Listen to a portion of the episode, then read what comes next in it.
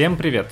Это подкаст Кинопоиска крупным планом. Меня зовут Дуля Джинайдаров, я редактор видео и подкастов Кинопоиска. Я Всеволод Коршунов, киновед и куратор курса «Практическая кинокритика» Московской школы кино. В этом подкасте мы обсуждаем новинки проката, иногда вспоминаем классические фильмы и советуем, что посмотреть. На наш подкаст можно подписаться в Apple Podcasts, Яндекс Музыки и Castbox. Пишите нам отзывы и ставьте оценки. Рассказывайте друзьям и в соцсетях, если вам нравится, что мы делаем. И пишите нам на почтовый адрес подкаст собакакинопоиск.ру ваши отзывы и пожелания по темам выпусков. А сегодня мы обсудим фильм, который, кажется, впервые вышел в прокат в России 8 октября.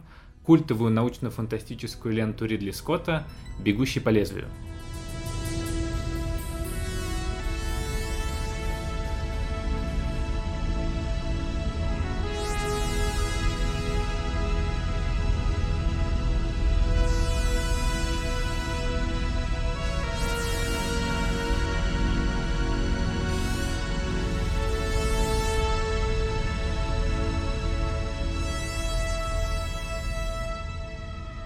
Общепризнанно великое кино, которое повлияло на огромное количество фильмов, видеоигр, аниме, и оно положило начало целому жанру. Киберпанк и так или иначе затронуло темы религии, философии, глобализации, сущности человеческой природы, охраны окружающей среды и чего только не.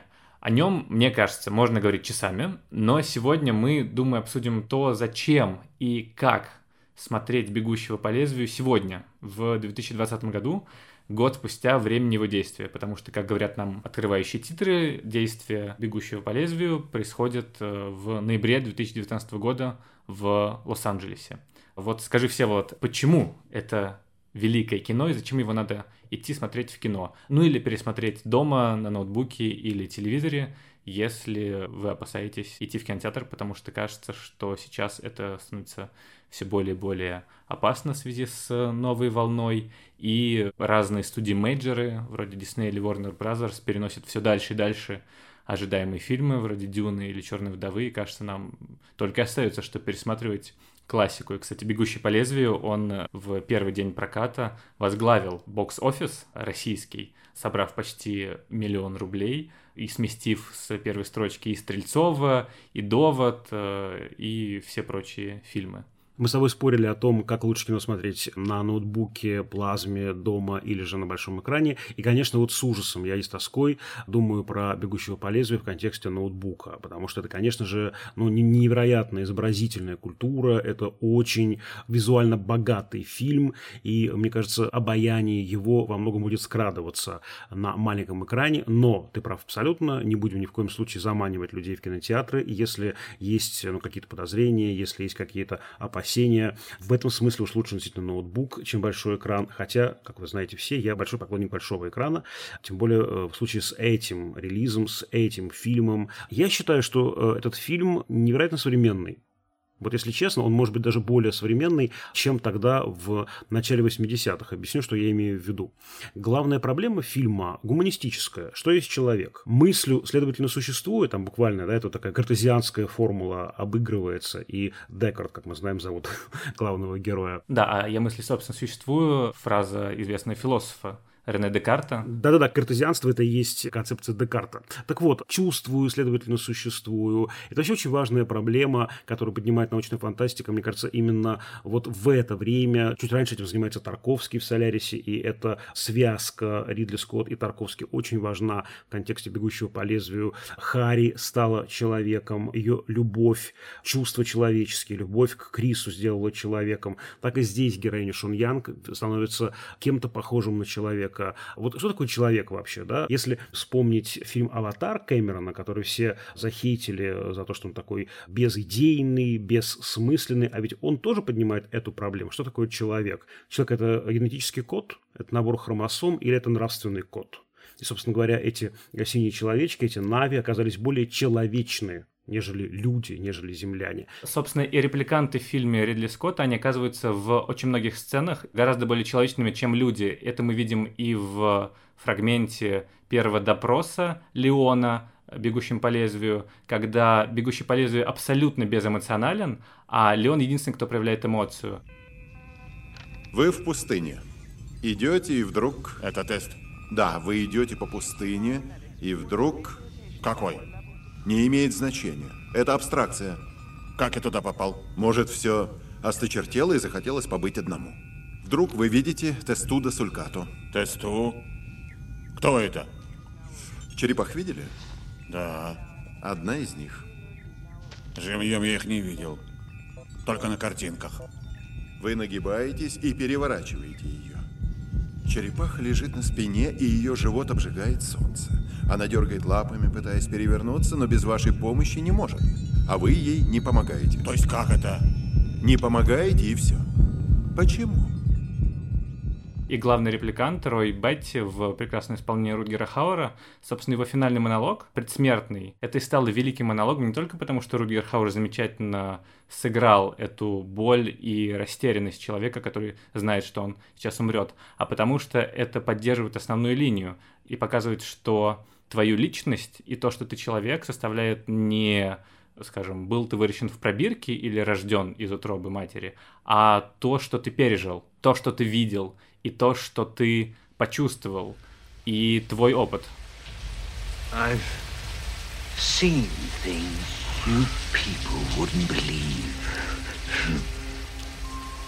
Attack ships on fire off the shoulder of Orion.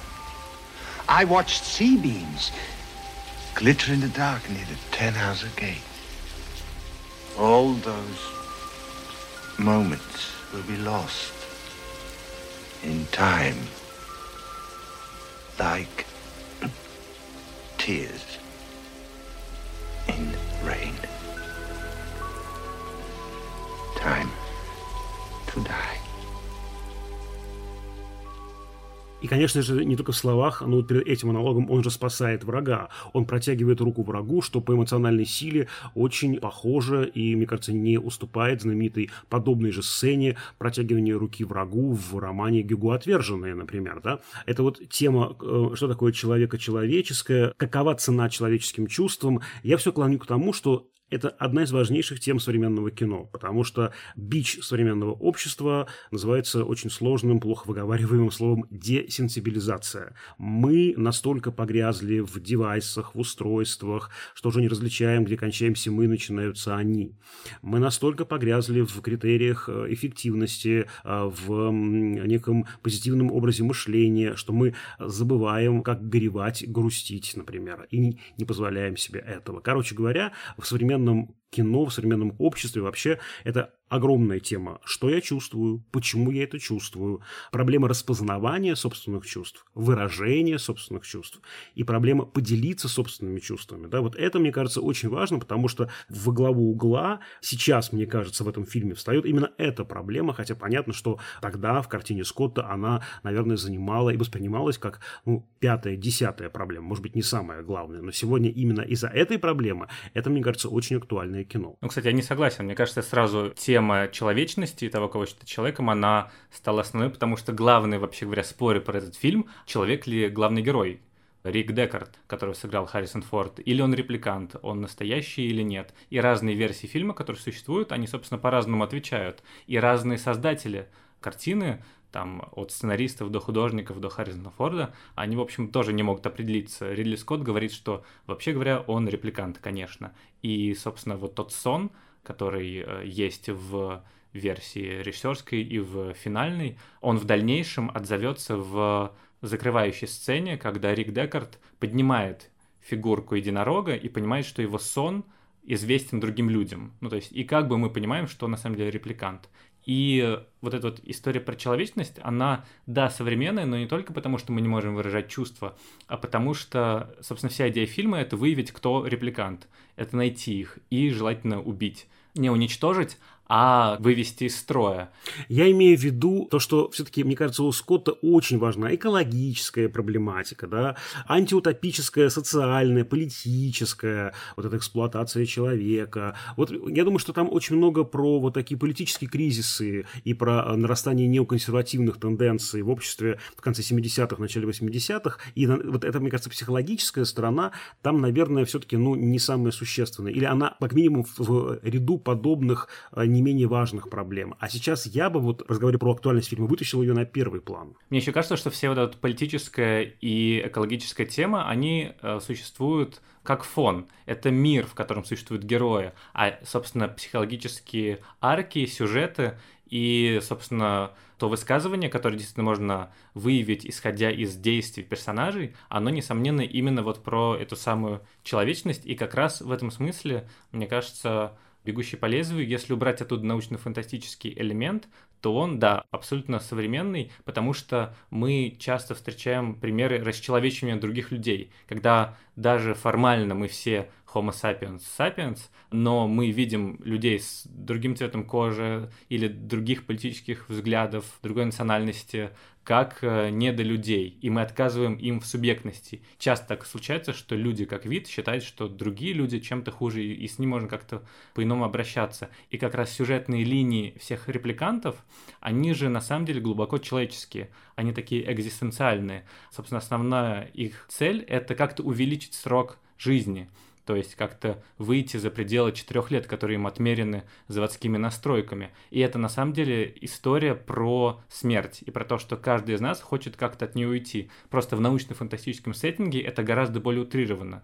Не знаю, читал ли ты такой научно-фантастический роман Кадзуо Сигура «Не отпускай меня»? Не читал, к сожалению. Я вообще не очень увлекаюсь sci-fi, прости. Да, ну и фильм тоже есть прекрасный с Кирой Найтли и Кэрри Маллиган. Там, на самом деле, научная фантастика использована как такая условность и элемент, который просто делает всю историю ярче. Это роман о клонах, которых выращивают специально для того, чтобы из них вытаскивать органы для настоящих людей как бы. И у них тоже есть какой-то срок действия у этих клонов. И они пытаются избежать того, чтобы не умирать. И вся эта научная фантастика, она создана только для того, чтобы ярче подсветить вот эти вот проблемы, с которыми сталкиваются все люди. Это же очень интересно, что страх смерти делает человека человеком. Считается, что у остальных животных может быть некая грусть по поводу потери товарища, с которым он проводил много времени, но животное не осознает своей конечности, животное не осознает своей смертности, за исключением одного э, вида, это Homo sapiens. В этом смысле это тоже работает на идею репликант, осознающий и оплакивающий свою конечность, есть человек. Но тут мне еще, знаешь, как интересно показалось? Очень интересно сделано, что репликанты неотличимы от людей. При этом в мире очень много, в мире, который придумал Ридли Скотт на основе романа Филиппа Дика, много очень отличающихся от того же нашего главного героя людей. Там, помнишь, китайский рынок, очень много вот людей, э, значит... Мультикультурализм. Вот, да, разного цвета кожи. Там у нас, значит, какая-то женщина восточной внешности рекламирует, значит, какие-то там товары и услуги. Там огромная-огромная такая реклама неоновая, гигантская совершенно, или даже не неоновая какая-то она, или электронная, не знаю.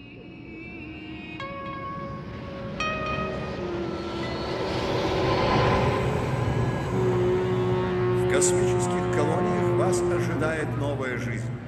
Не упустите шанс начать жизнь сначала в мире приключений и безграничных возможностей. То есть это очень интересно, что людей разных цветов кожи, разных национальностей этот мир более-менее принял, да, а вот роботов, очень похожих на них, андроидов, да, репликантов, э, не принял. Это вот такая интересная парадоксальная мысль, кстати, в этом фильме. Ну, потому что всегда должен быть кто-то, кто будет изгоем в любом обществе. Поэтому здесь это репликанты. Кстати, смешно, что изначально очень много же людей и актеров рассматривалось на главную роль Харрисона Форда, и в числе прочих э, я когда смотрел документалку про создание «Бегущего по лезвию», там было сказано, что рассматривался в том числе молодой Арнольд Шварценеггер, еще до своей роли Терминатора, и думаю, что тогда не было бы вообще никаких споров и сомнений, человек он или искусственно созданный репликант, стоило ему сказать что-нибудь с австрийским акцентом. I need your clothes, your boots and your motorcycle. А я сейчас хочу сказать очень плохие слова. Я, как имеющий отношение к документальному кино человек, очень прошу, дорогие друзья, не употреблять термин «документалка», потому что это почти то же самое, как картинка для операторов. А для операторов это оскорбление. Они говорят изображение. А мы, документалисты, говорим документальное кино. Поэтому, пожалуйста, не обижайте нас. Когда я в первый раз смотрел «Бегущего по лезвию», и это было лет, наверное, когда мне было 15-16, главное, на что я обратил внимание, что это невероятно медленное кино. Я, если честно, ждал, судя по названию, «Бегущий по лезвию», что это будет какой-то динамичный экшен, но для своего названия он, конечно, невероятно тягуче развивается, и каких-то сюжетно важных действий в нем очень мало. И есть действительно большое количество сцен, которые вроде как не нужны для движения сюжета, но которые рассказывают тебе про мир вокруг. А, например, э, сцена, когда Рой Батти и Леон собираются к изготовителю глаз, они говорят, э, затем поворачиваются и идут. И здесь вроде бы можно было сделать склейку и закончить сцену, но нет, еще 20 где-то секунд, 15-20, нам Ридли Скотт показывает панораму, там приезжает кто-то на велосипеде, и мы видим вот этот вот мир. И кажется, что этот фильм, его как будто бы интереснее, во-первых, обсуждать, чем смотреть, а во-вторых, интереснее разглядывать, чем следить за действием. И здесь главное, что пытался создать Ридли Скотт, это материальная среда и мир будущего. И автор первоисточника Филипп Дик, когда он увидел рабочие куски из фильма, он сказал, что да, это тот мир, который я представлял себе, когда писал э, оригинальный роман «Мечтают ли андроиды об электроовцах». И его можно понять. Очень подробно показывается вся информация о мире через разные киношные подробности. Но смотреть это как будто бы сильно сложнее. И кажется, что Ридли Скотт на самом деле, да, хотел создать научно-фантастический нуар, но при этом, поскольку он рекламщик, то он больше ориентировался на изображение, нежели на сюжет. И есть даже как раз в документальном фильме о создании «Бегущего по лезвию» момент, а вот ты помнишь, наверное, первую сцену встречи Рика Декарда с Рэйчел, и там есть такой общий план, когда Рэйчел подходит, и на стене сзади нее такие красивые желтоватые блики. Они были созданы с помощью осветительного прибора, который направлен был на воду и отраженный свет, и создал эту невероятно красивую мизансцену. И его, собственно, спрашивали, а зачем? Зачем это нужно? Он сказал, ну просто красиво. I'm Rachel. Deckard. И весь этот визуальный стиль и мир, он же создан на самом деле случайно. Ну, то есть просто потому, что было мало денег, а Ридли Скотт, как опытный рекламщик, знал, как уместиться в бюджет, и поэтому сказал просто, так, большую часть кадра мы уводим в тень, мы уводим в мрак, мы уводим в дым, а с остальным можно работать. Поэтому там такая клаустрофобия, и кадр, если ты помнишь, он э, не покидает довольно строго очерченных пространств. И это все работает на создание вот этого вот невероятного мира и визуального языка, который затем перешел в киберпанк. Да, это очень здорово, что действительно там вроде бы есть огромные пространства, там действительно много показанный город этот огромный с этими э, зиккуратами, даже пирамидами майя скорее, да, вот этими центральноамериканскими, но при этом действительно очень здорово Скотт работает с блокировками пространства, с помощью дыма, с помощью света тени. Я вот, знаешь, э, вспоминаю, что я фильм смотрел не один раз, раза три минимум, и у меня было какое-то совершенно раздражающее впечатление после просмотра. Просто невероятно раздражающее. Я злился на Скотта, на себя. Я не мог сформулировать, про что это кино, какие там сюжетные перипетии. Оно как будто из меня очень быстро выветривалось. Все нарративное выветривалось, за исключением этой изысканной, совершенно невероятной, совершенно э, мастерски сделанной изобразительности. Вот, конечно, это визуальное там преобладает над повествовательным. Здесь изображение намного важнее сюжета, характеров, психологии. И здесь сколько всего интересного. Если отдаться этому потоку изображения и немножко как бы пригасить свое раздражение, что ты, может быть, там, не знаю, скучаешь там по поводу поворотного пункта, где же события, где же там перипетия какая-то, отдаться этому потоку изображения, то ты обнаружишь, ну, я обнаружил там невероятные отсылки к нуару, да, сколько здесь вообще отсылок к классическим нуарам, от «Мальтийского сокола» до там даже, может быть, не чисто нуаровских, но, допустим, эти огромные пространства, заблокированные с этой тенью, это, конечно же, отсылка к гражданину Кейну Орсону Уэллса, который создается ровно в тот же год, что и создается «Мальтийский сокол», первый нуар, это 41 год. Сколько там увлечения и вот такой влюбленности в арт-деко в эти восточные мотивы, какие-то там мавританские колонны, египетские какие-то элементы.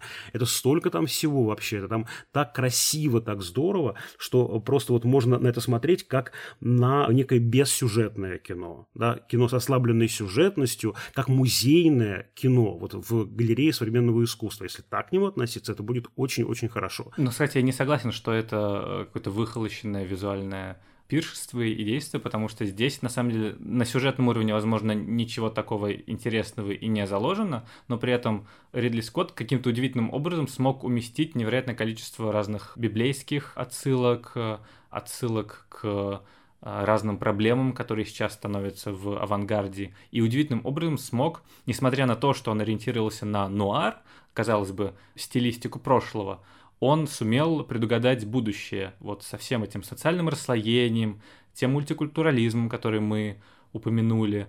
И он предугадал стилистику киберпанка, да, который, в общем-то, даже возникает Но он ее чуть создал позже. скорее. Ну, то есть сам термин, я имею в виду, появляется чуть позже, чем эта картина, да, там на год или на два. Но в кино, получается, он ее создает, действительно, ты прав, что он это создает. Да, собственно, тема засилия технологий и социального расслоения здесь очень важная. То есть не просто же так у нас показаны вот эти вот узкие улочки, в которых бедняки живут разных национальностей, и цветов кожи, а в огромных этих зиккуратах и пространствах наверху живут в основном белые старые мужчины европейской внешности.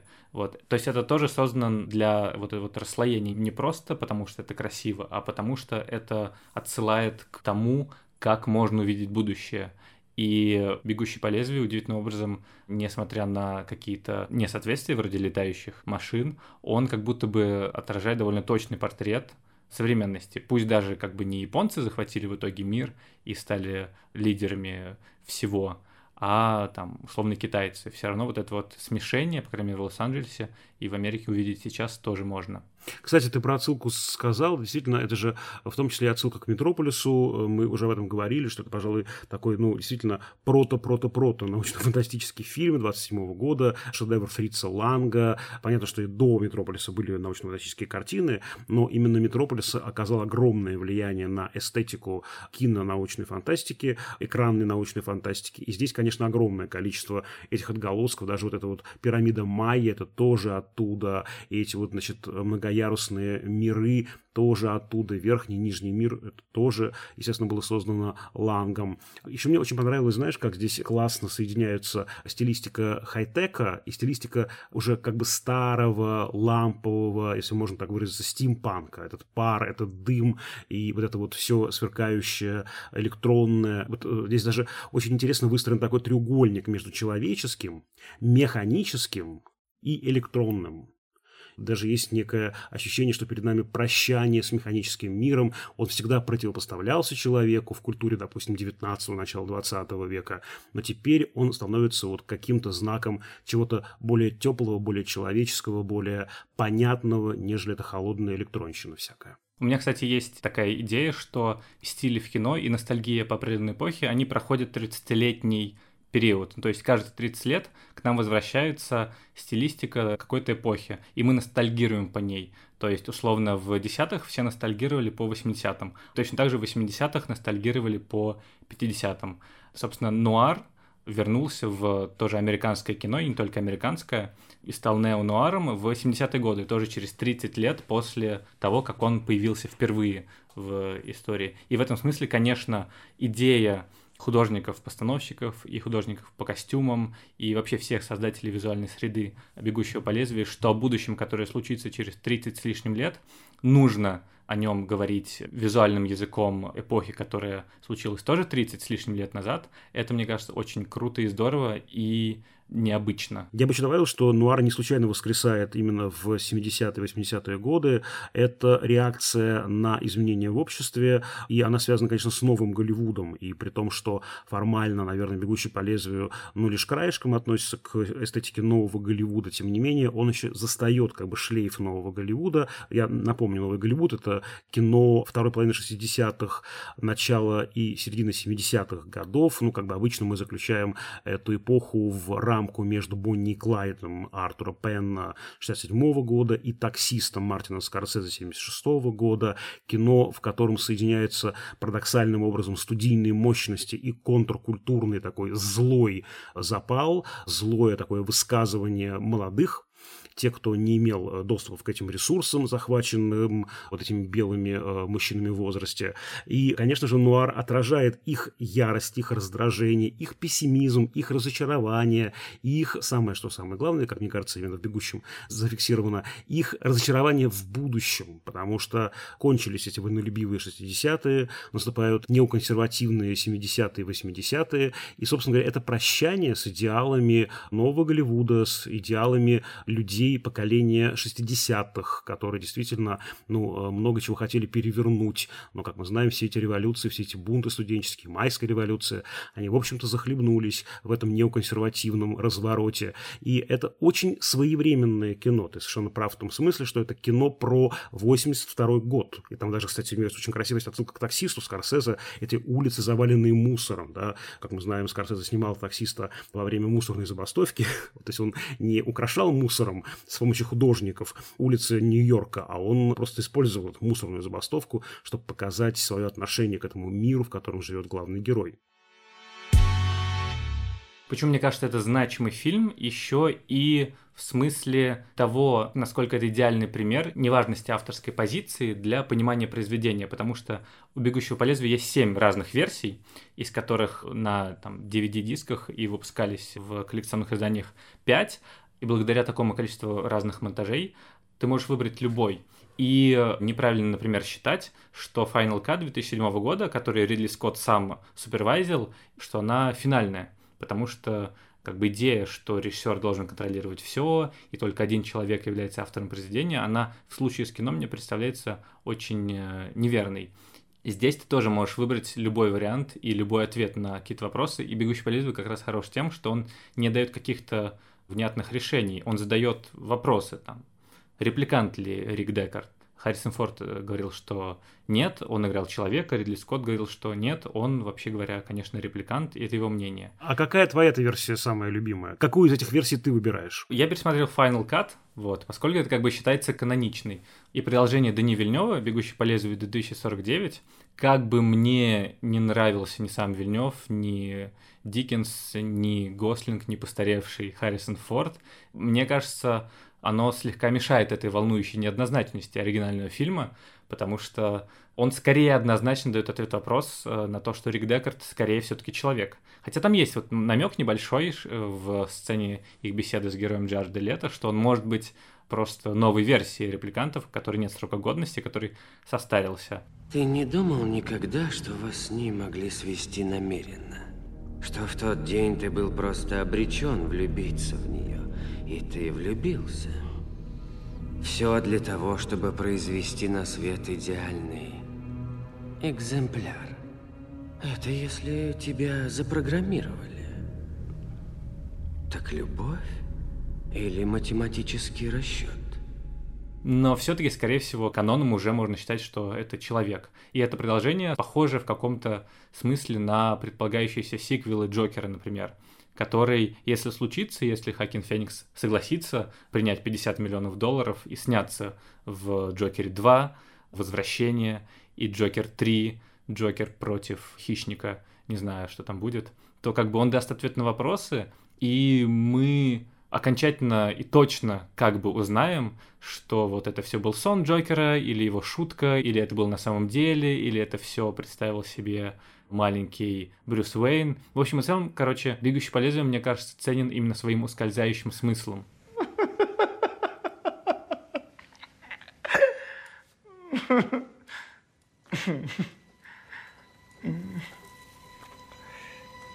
Что смешного? Я придумал шутку.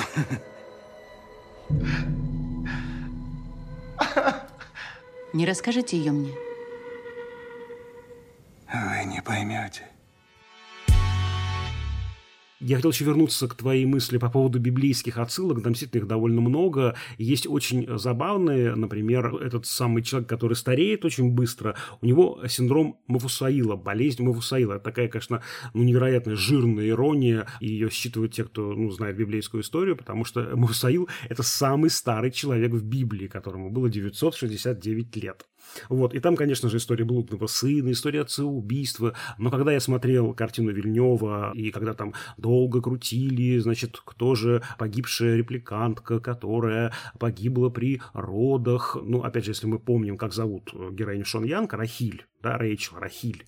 Это же мать народа Израилева, которая погибает при родах. Собственно, понятно, в самом имени уже заложен сюжетный поворот, поэтому там, конечно, очень много библейских отсылок, иногда они даже мешают просмотру. Да, кстати, ты сказал про отца-убийство, собственно, когда Рой Бетти убивает своего создателя, Тайрелла, я просто читал часть сценария, и там по сценарию он, когда говорит, что я хочу жить дольше, отец, то в оригинале там было то, что I want to live, fucker, ну, то есть там было не father, а fucker. What seems to be the problem? Death. Well, I'm afraid that's a little out of my jurisdiction. You... I want more life, father.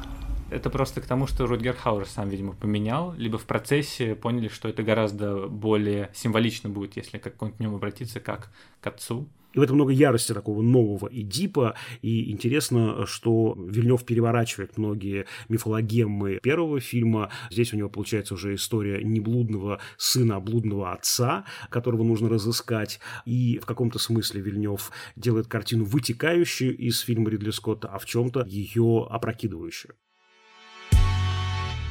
А мы хотели посоветовать по одному примеру необычных нуаров, поскольку «Бегущий по лезвию» — это яркий, по сути, первый пример фильма, который стилевые приметы нуара, главный герой — частный детектив, пессимизм, фатализм, фан-фаталь перенес на почву научной фантастики, и таким образом от этого слияния родился во многом киберпанк. И «Бегущий по лезвию» вместе с нейромантом Уильяма Гибсона, их можно считать основоположниками жанра киберпанк.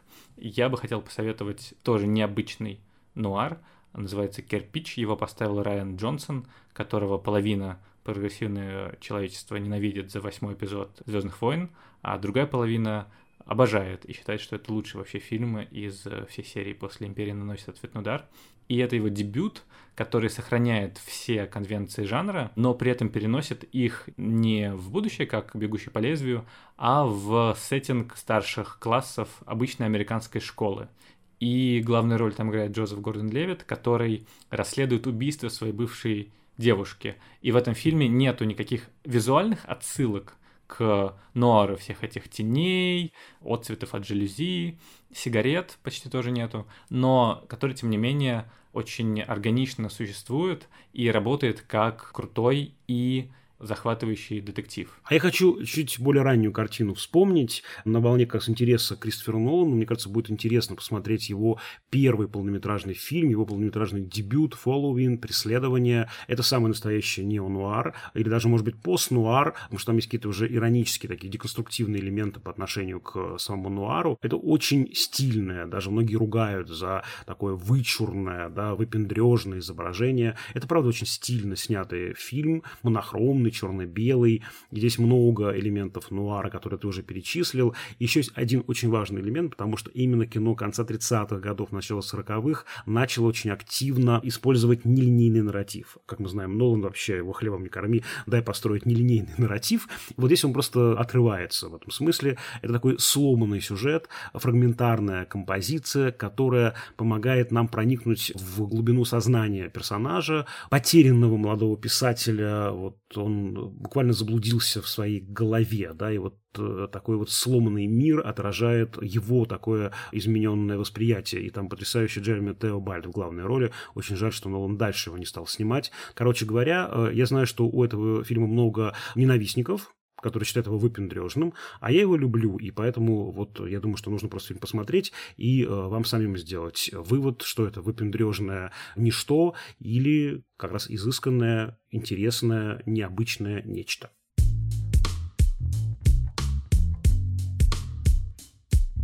На этом все. С вами были Дауля Джунайдаров и Всеволод Коршунов. Мы с вами прощаемся в этот раз не на одну, а на две недели, потому что прокат как-то немножко забуксовал, поэтому мы решили сделать небольшой перерыв.